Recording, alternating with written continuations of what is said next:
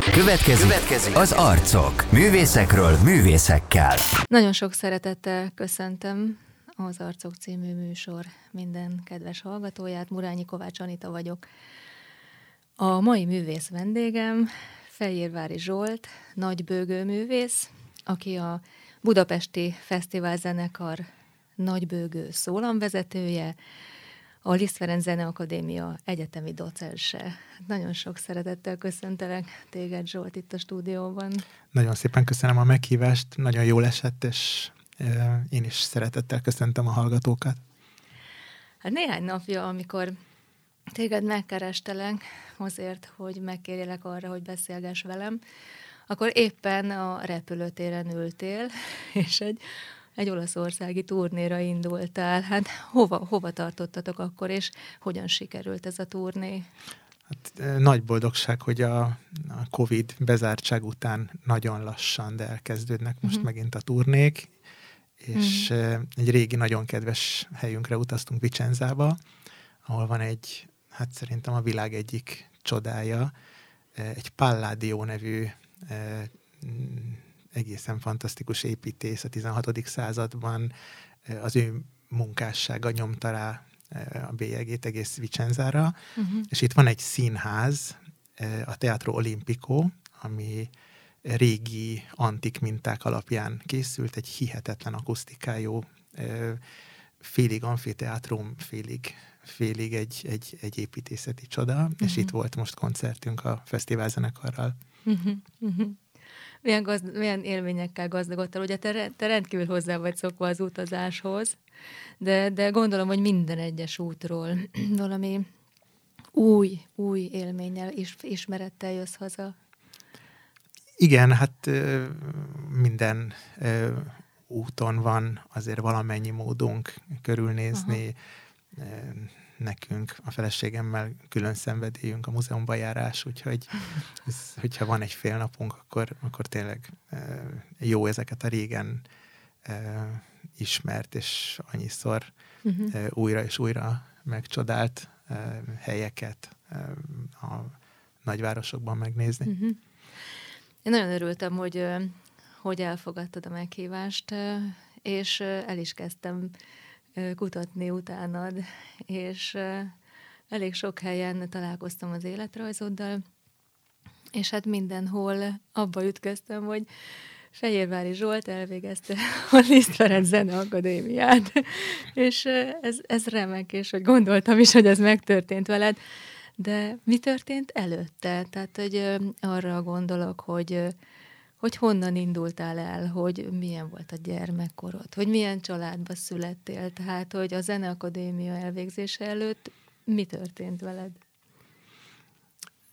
A szüleim nem muzsikusok, de az egész életünket átjárta a zene. Édesapám igazi vérbeli operarajongó volt, sajnos tavaly vesztettük el pont egy éve, de hát az egész élete igazából az opera és a zenehallgatás körül forgott, és a szüleim megismerkedése is úgy történt, hogy édesapám kolozsvári egyetemistaként feladott az akkori Filmszínház Múzsika nevű folyóiratban egy hirdetést, hogy zenekedvelő, operakedvelő magyar diáklányal szeretne levelezni. És hát ez a mai Facebookos messengeres időkben elég elképzelhetetlen, de ők 7 évig leveleztek, úgyhogy nem találkoztak. Nem is volt egyszerű mondjuk az akkori viszonyok között utazni mondjuk Kolozsvárról Budapestre, és hát aztán teltek az évek, lángra lobbant a szerelem, és aztán én is megérkeztem. És hát a gyerekkoromat is nagyon... Tehát a zene meg az operába járás leginkább az végig ott volt, nagyon korai. Magyarországon, igen. Én Budapesten születtem már, igen. Édesapám nagyon nehéz évek után végül is át tudott települni, de egy ideig én is éltem, nem is Erdélyben, hanem egy román kórházban, ahol édesapám dolgozott, mi ott éltünk édesanyámmal. És édesanyád mivel foglalkozott? Ő Igazából az én és az öcsém nevelésével foglalkozott. Remek foglalkozás. Úgyhogy hát nagyon ki volt párnázva a gyerekkorunk, ez kétségtelen.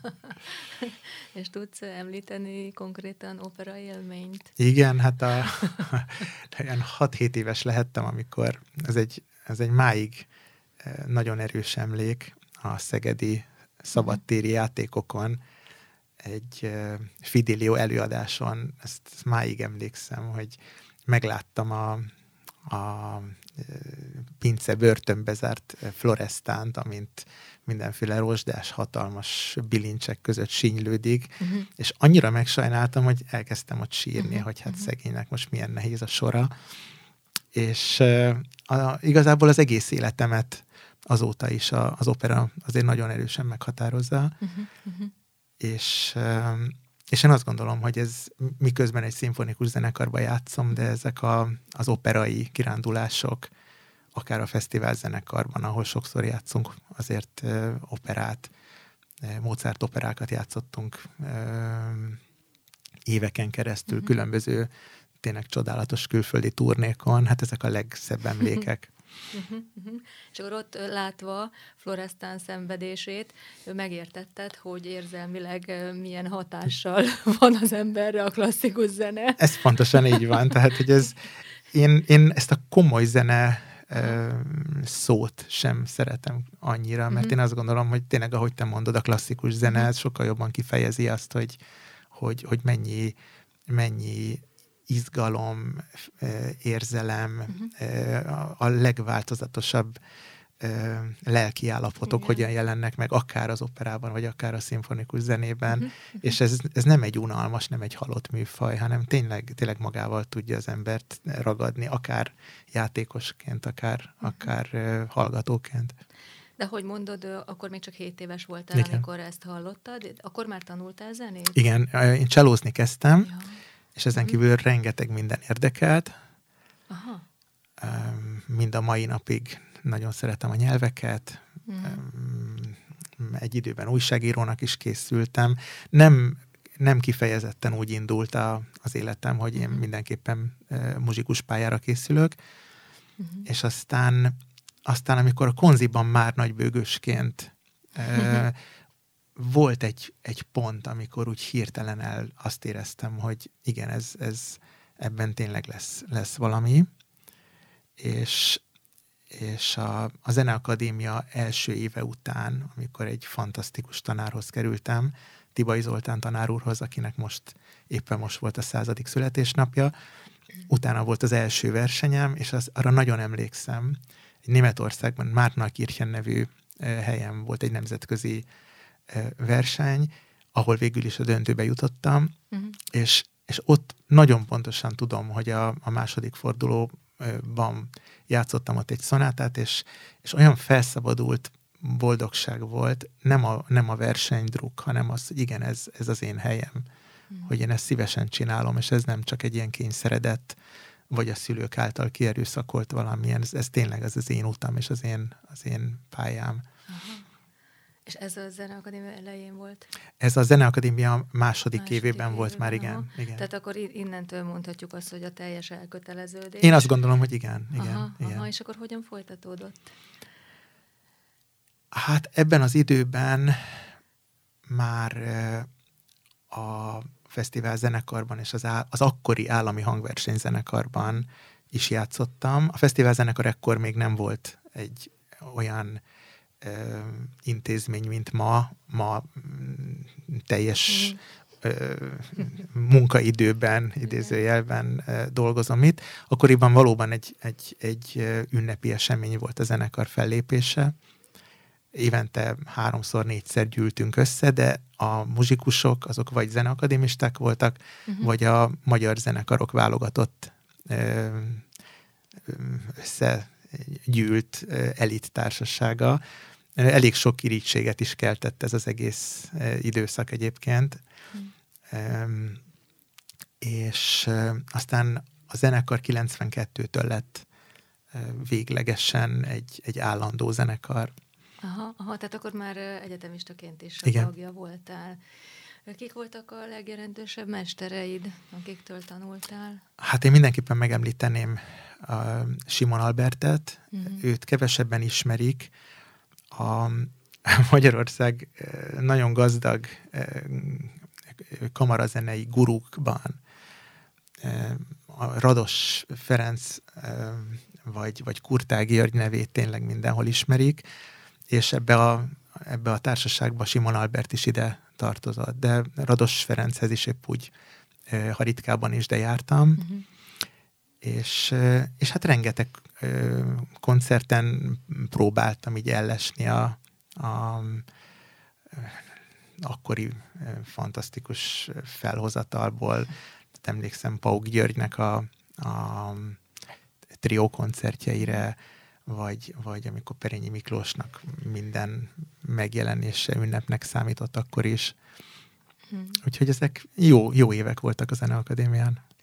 És most, ahogyan docensként, a Zeneakadémia docenseként visszagondolsz a zeneakadémista éveidre, milyen gondolataid születnek az emlékanyagból? Hát, hogyha tanításra gondolsz... És arra, hogy most már úgy tanárként vagy jelen, de nyilván benned van még az egykori hallgató is, benned él. Igen, és tanárként, én most azt gondolom, hogy nekem tényleg szenvedélyem a tanítás, és nagyon-nagyon engem is inspirálnak a növendékek, tehát nem csak arról van szó, hogy mindig én adok a növendéknek, de a növendékek is hihetetlenül sokat adnak vissza, és nagyon sokszor egy egész napos tanítás után is olyan fáradtan, de olyan feltöltődve tudok eljönni a Zeneakadémiáról, hogy mindig azt gondolom, hogy bármilyen síralmas a fizetés, de mindenképpen megéri. És hogyan lettél tanára az akadémiának? Hát ez, én nem tudok más mondani, ez valóban Isten vezetése volt. Soha nem felejtem el.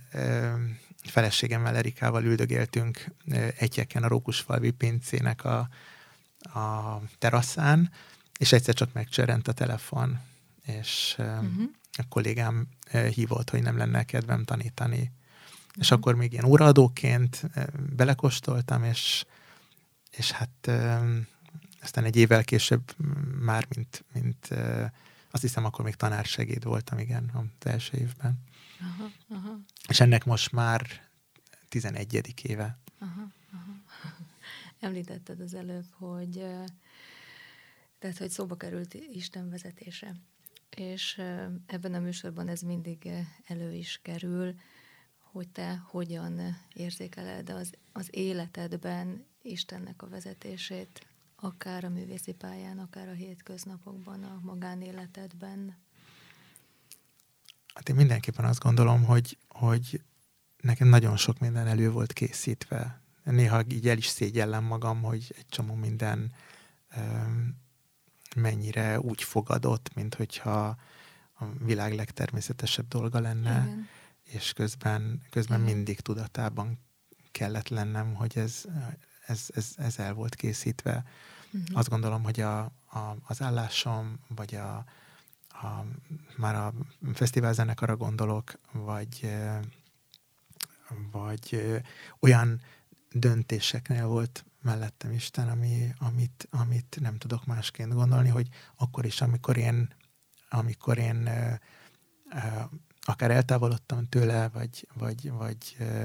vagy megsértettem őt, akkor is mindig mellettem volt, és mindig el voltak készítve a dolgok, csak így bele kellett lépnem, mint egy ilyen papucsba.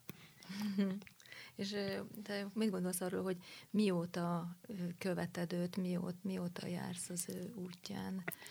Vagy mert hogy lehetséges, hogy vannak ebben már visszaemlékezések, hogy igen, akkor is már velem volt, de még nem biztos, hogy én tudtam róla, vagy te mindig is hívő voltál, amióta az eszedet tudod? Én azt gondolom, hogy annak ellenére, hogy nem voltunk templomjáró család, leginkább azért, mert édesapám református volt, és édesanyám katolikus. De az már az én igényem volt, hogy szeretnék gyülekezetbe járni, és tényleg nagyon vonzott ez a fajta élet, és magamtól, tehát egyáltalán nem a szüleim indítatására kezdtem aztán járni a kálvintéri református gyülekezetbe. Uh-huh. És hát aztán nagyon sok Varga Beti után én most azt gondolom, hogy abszolút megtaláltam az otthonomat, és nagyon boldog vagyok, hogy Budaörsön a Kőszikla gyülekezetben lehetek a legteljesebb mértékben otthon. Nem nagyon nehéz ilyenkor, amikor erről kérdeznek, így jó szavakat találni, hogy egy kívülállónak elmondani, hogy ez mennyire jó ez a hely, és hogy mennyire, amikor így vasárnaponként tényleg elképesztő gyerekzsivaj közepette, így együtt vagyunk, és örülünk egymásnak, hogy ez milyen, tényleg egy fantasztikus közösség, és nagyon boldog vagyok, hogy ide tartozhatom, és nagyon hálás vagyok Durko Istvánnak, a gyülekezet vezetőjének, hogy a nehezebb időszakaim után is elfogadott, és azóta is öröm ide járni. Jó feleségeddel, Illési Erika hegedűművésszel, aki szintén a fesztiválzenekar művésze, találkoztatok a budaörsi gyülekezettel, de mikor és hogyan? Emlékszel még a körülményekre? Erika ismerte a gyülekezetet, aha, és ő mutatta meg nekem, és én is tényleg első perctől úgy láttam, hogy igen, ez lesz az otthonunk. És annak is nagyon örülök, hogy muzsikusként is otthon tudunk lenni, és bár a szokásos dicsőítés, az a, úgy mondanám, hogy a fiataloknak, fiatalokhoz közelebb álló gitáros, dobos, nagyon magas színvonalú dicsőítés, de van rá módunk, hogy alkalmanként mi is részt veszünk egy-egy ilyen dicsőítő alkalmon, ahol mi is zenélhetünk, és akár bizonyságot is tudunk tenni. Aha. És te érzékelsz különbséget a között, amikor a gyülekezetben szolgálsz klasszikus zenével, és a között, amikor egy világi koncerten zenélsz, vagy ez számodra ugyanaz a szolgálat, vagy szellemiség, lelkület, vagy van-e különbség? Hát mindenképpen van különbség. Tehát ezek az alkalmak is mindig igei alkalmak is egyben. Tehát, hogy ez nem csak arról van szó, hogy... Igen. Tehát nem csak arról van szó, hogy most szép zenéket hallgatunk, hanem ennek azért... Tehát mindig úgy is próbáljuk összeválogatni ezeknek a... Nem is szeretem azt mondani, hogy koncert alkalom. Ennek az alkalmaknak a zenéit, hogy azok azért kapcsolódjanak hozzá. Erikával itt... hitéletű zenék. Igen. Aha. És van, amikor pedig világi koncerteken már zenék és műfajok is előjönnek. Igen. Aha, és akkor ez különbség a lelkületben. Szerintem igen. Aha.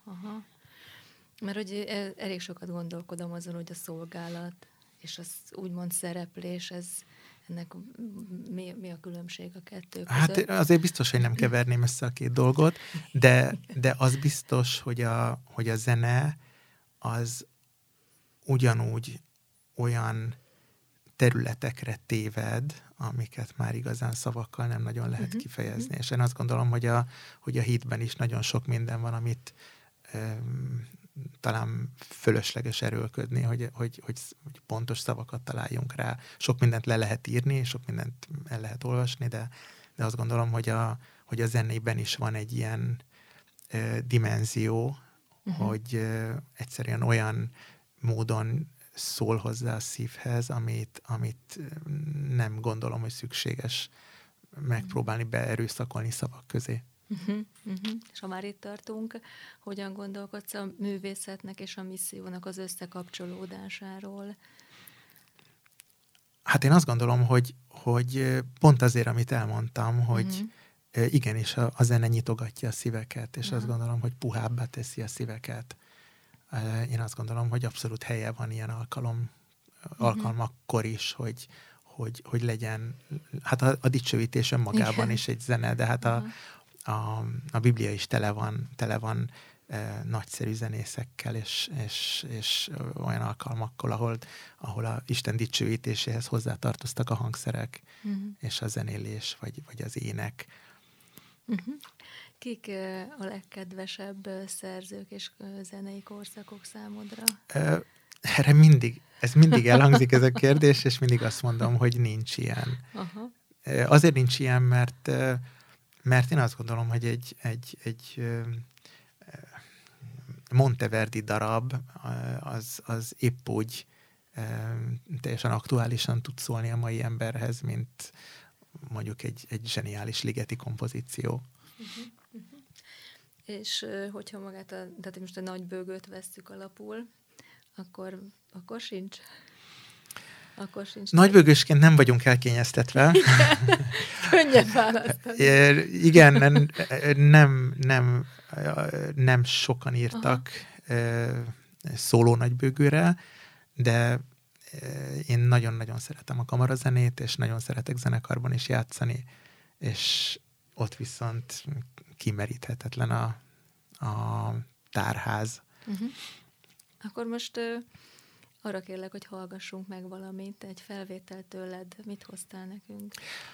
Az Erkel Ferenc Kamarazenekarral, Lesták Bedő Eszter koncertmesterségével készült a Hungarotánál egy lemez, amin Mozart kortárs nagybőgőversenyeket játszom, és ebből szeretnék egy lassú tételt megmutatni, egy igazán szívhez szóló szép tételt.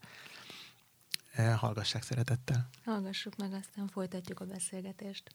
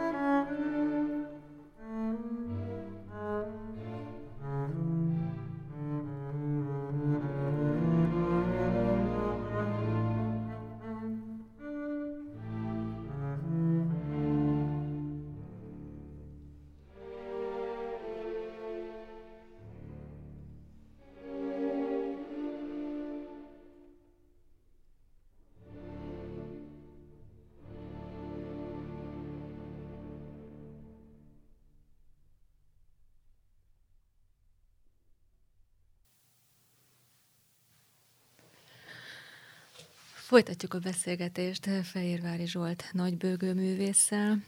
Zsolt, a feleséged Illési Erika hegedűművésznő. Hogyan ismerkedtetek meg egymással?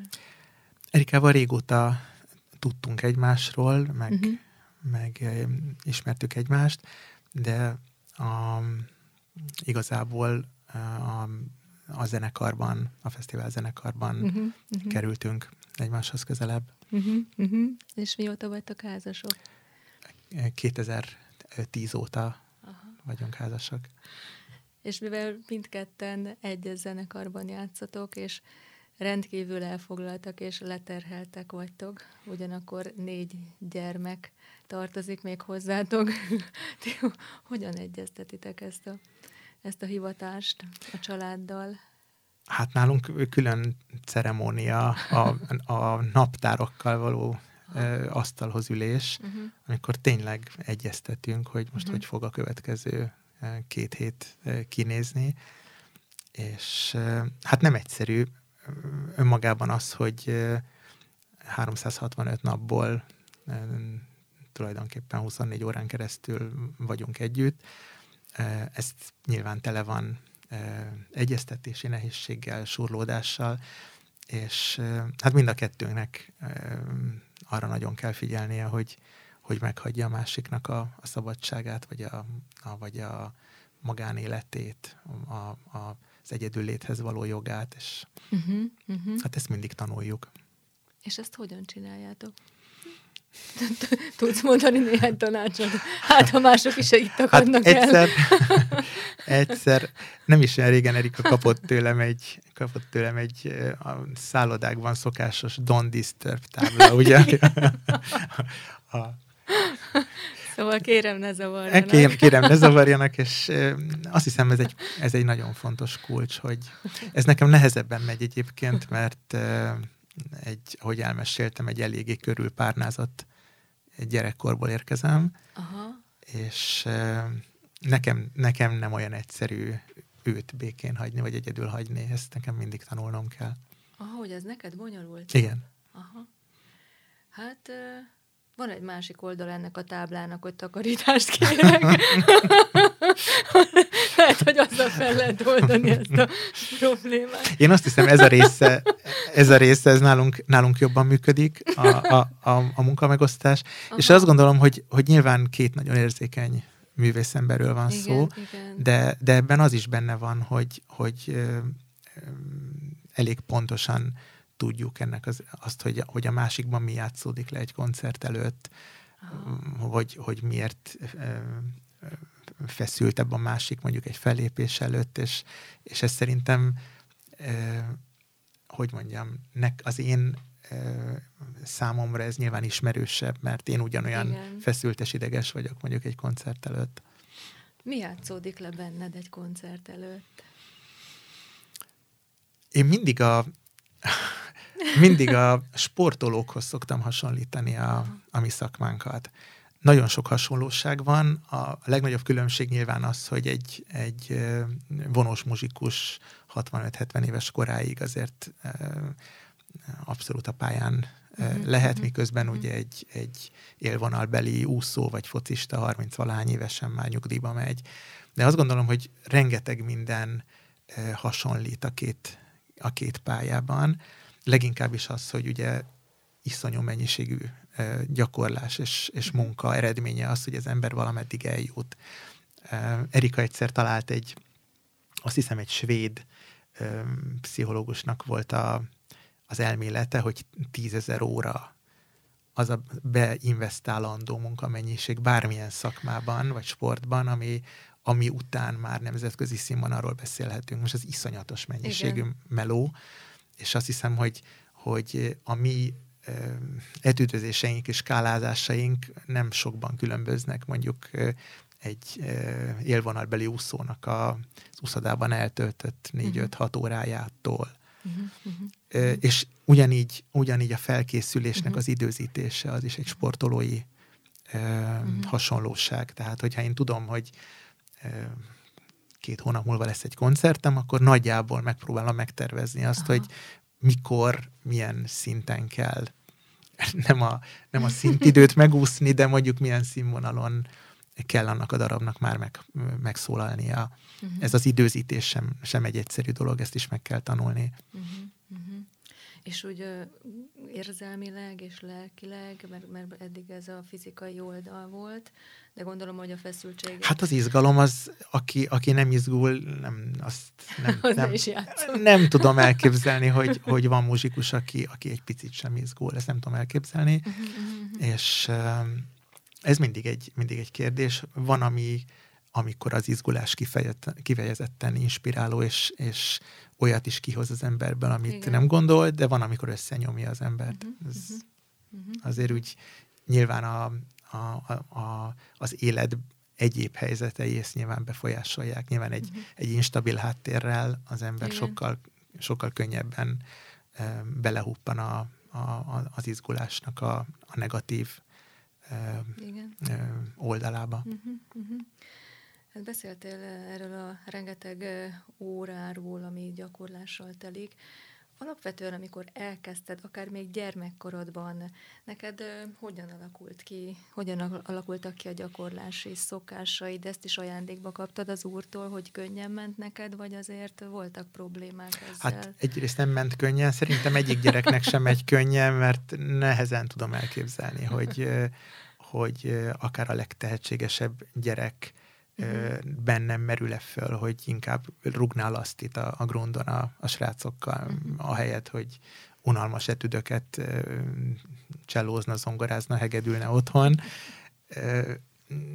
Én azt hiszem, hogy ilyenkor azért a szülői háttér is nagyon sokszor talán elengedhetetlen. Tehát neked az volt? Nekem mindenképpen igen. De egyébként a gyakorlás önmagában az nem egy kellemetlen dolog. Uh-huh. Az legalábbis nekem, tehát nem egy ilyen letudandó dolog. Uh-huh. És mindig lehet kísérletezni, mindig lehet keresgélni, hogy mit csinálhatnék még jobban, vagy egy idő óta megszoktam azt, hogy fel is veszem a gyakorlásaimat, vagy legalábbis bizonyos részeit, és hát ez a fajta kőkemény tükör, tehát igen.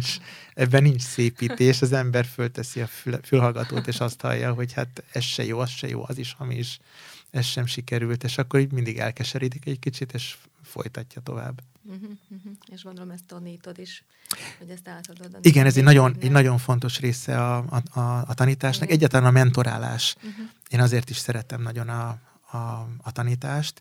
Ez egy egészen különleges bizalmi viszony, egy óriási felelősség, tehát, hogy fiatal, még pályakezdőnek sem mondható, majdnem azt mondtam, hogy gyerekek, de hát növendékek, azért 18-20-22 évesek, igen.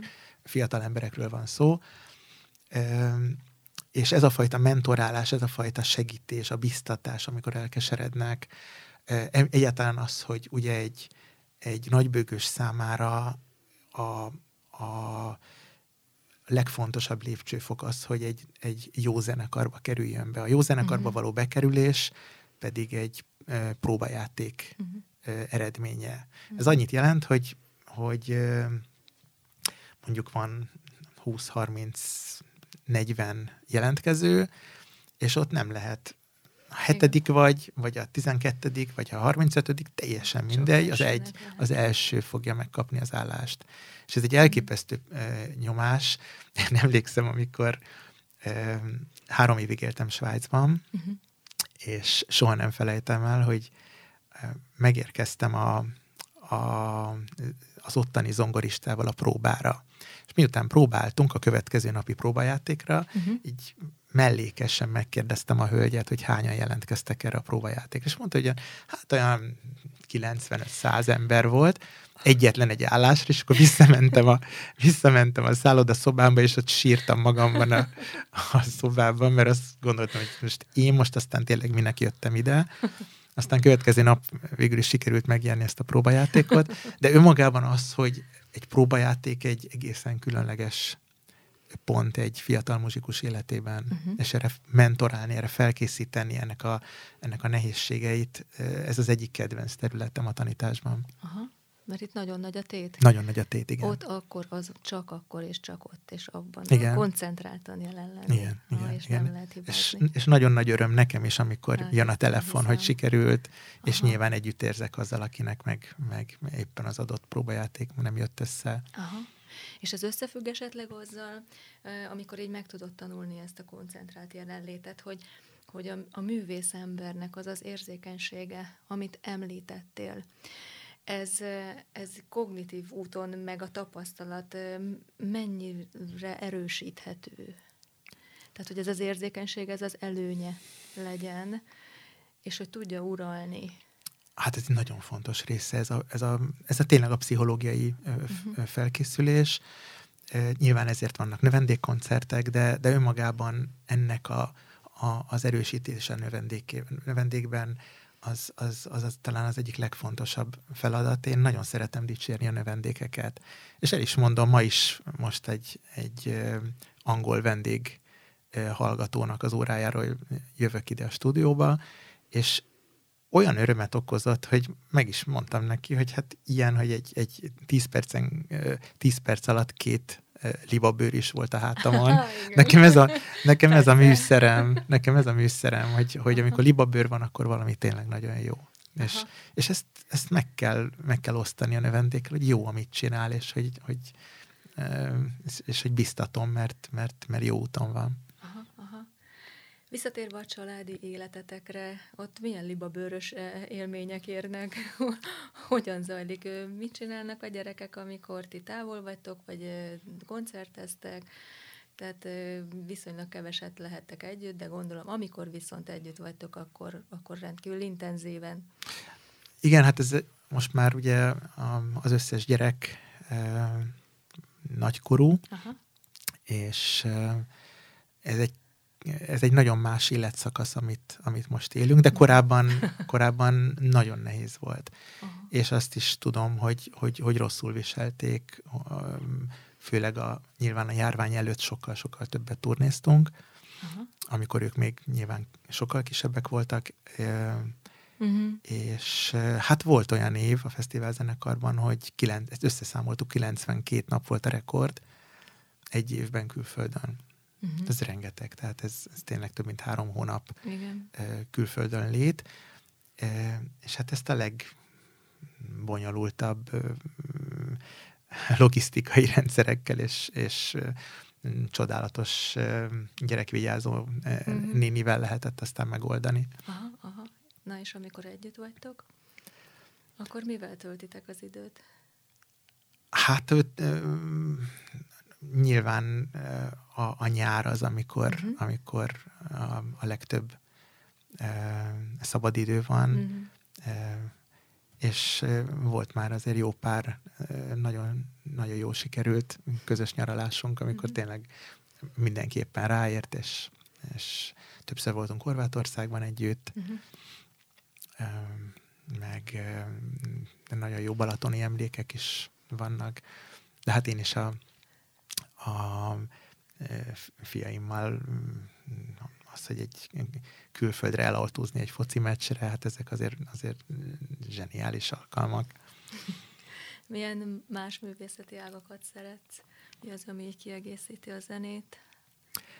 Hát a klasszikus zenét egyrészt nagyon jól kiegészíti a jazz, amit nagyon szeretek hallgatni, és ahogy már kicsit így említettem, hogy a külföldi turnékban a legjobb alkalmak mindig, amikor a világ nagy múzeumaiba módunk van elmenni, és tényleg így visszajárunk, tehát vannak kedvenc képeink, amiket minden alkalommal, mondjuk amikor éppen New Yorkban vagyunk, a járvány előtt ott évente 2-szer jártunk hosszú-hosszú évekig, és tényleg az egy ilyen szertartás volt mindig, hogy elmenjünk és megnézzük azt a kedvenc Rembrandt önarcképet, vagy kedvenc képeinket. Tehát New York a nagy kedvenc. Igen. És mely országok még, amiket nagyon szeretsz? Hát Inkább azt mondanám, hogy hova szeretnék eljutni, igen. Ausztráliában még nem voltam. Az lett volna Ausztráliában nem voltam, Új-Zélandon nem voltam, azok rettenetesen messze vannak, és oda ritkában jutnak el zenekarok. Kedvenc helyek, hát mindenképpen Olaszország, Spanyolország, most mind a kettőnknek azt hiszem ez a két hely talán, ahova legszívesebben járunk. Uh-huh, uh-huh. Milyen terveid vannak, célok a következő évekre? Egy kicsit a Covid is rá erősített uh-huh. a bezártsággal, de elkezdtem külföldi növendékeket is online tanítani. Aha. És ennek ez is egy nagyon-nagyon jó kiegészítése a szokásos tanításnak. Uh-huh. Itt arról van szó, hogy külföldön élő, tehát akár venezuelai, vagy kínai növendékek, vagy olasz növendékek rendszeresen videótanítást kapnak tőlem, és ez is egy egészen új tapasztalat, és ezt is nagyon-nagyon szeretem. Mm. És így kiegészíti a szokásos tanítást. Mm-hmm. A közeljövőben milyen turnék állnak előttetek? Hova utaztok? Hát én nagyon remélem, hogy a vírushelyzet nem szól közbe, de most egy hosszabb turné igazából először a vírus kirobbanása óta, a betegség kirobbanása mm-hmm. óta. Nagyon remélem, hogy összejön Németország, Párizs, Amsterdam, ezek olyan helyek, ahol már nagyon-nagyon sokszor voltunk, de mindig jó visszamenni. Uh-huh, uh-huh. Van-e valamilyen üzeneted a pályakezdőknek? Muzsikusokra, vagy egyáltalán pályakezdőkre gondolsz? Muzsikusokra. Nagy bőgősökre. És a többi muzsikusra is. Hát én azt gondolom, hogy a legfontosabb üzenet az lenne, hogy amellett, hogy rengeteg izzadságszagú munkát kell beleölni, de hogy örüljenek neki, hogy egy ilyen szakmát tanulhatnak, és hogy a zenével nyithatják ki a közönségük szívét. Befejezésül mit fogunk hallani tőled? Az előbb említett nagy versenymű lemezről szeretnék egy másik darabot megmutatni. Uh-huh. Ez Van Hall, egy Mozart kortárs nagyszerű zeneszerzőnek a nagybőgő versenyéből van. Most is az Erkel Ferenc Kamarazenekar játszik, és ebből a bőgőversenyből szeretnék egy tételt megmutatni a hallgatóknak. Hát köszönjük szépen, és egyben nagyon köszönöm neked, hogy eljöttél és elfogadtad a meghívást, és sok áldást kívánok a további életedre, művészi pályádra. Én is nagyon szépen köszönöm a meghívást, öröm volt veled beszélgetni.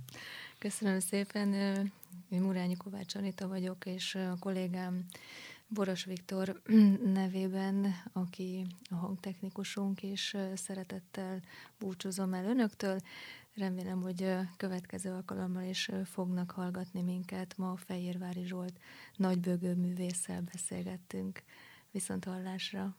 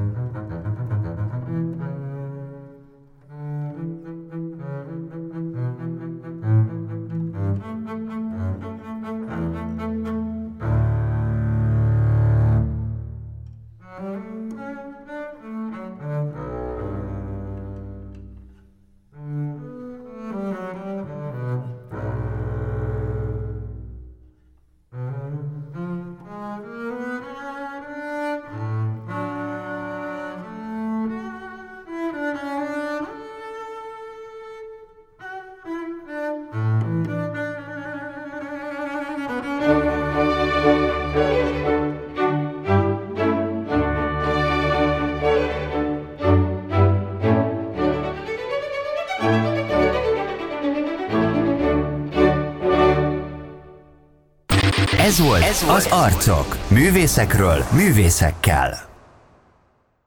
A műsorszám gyártója a Baptista Podcast. Neked szól.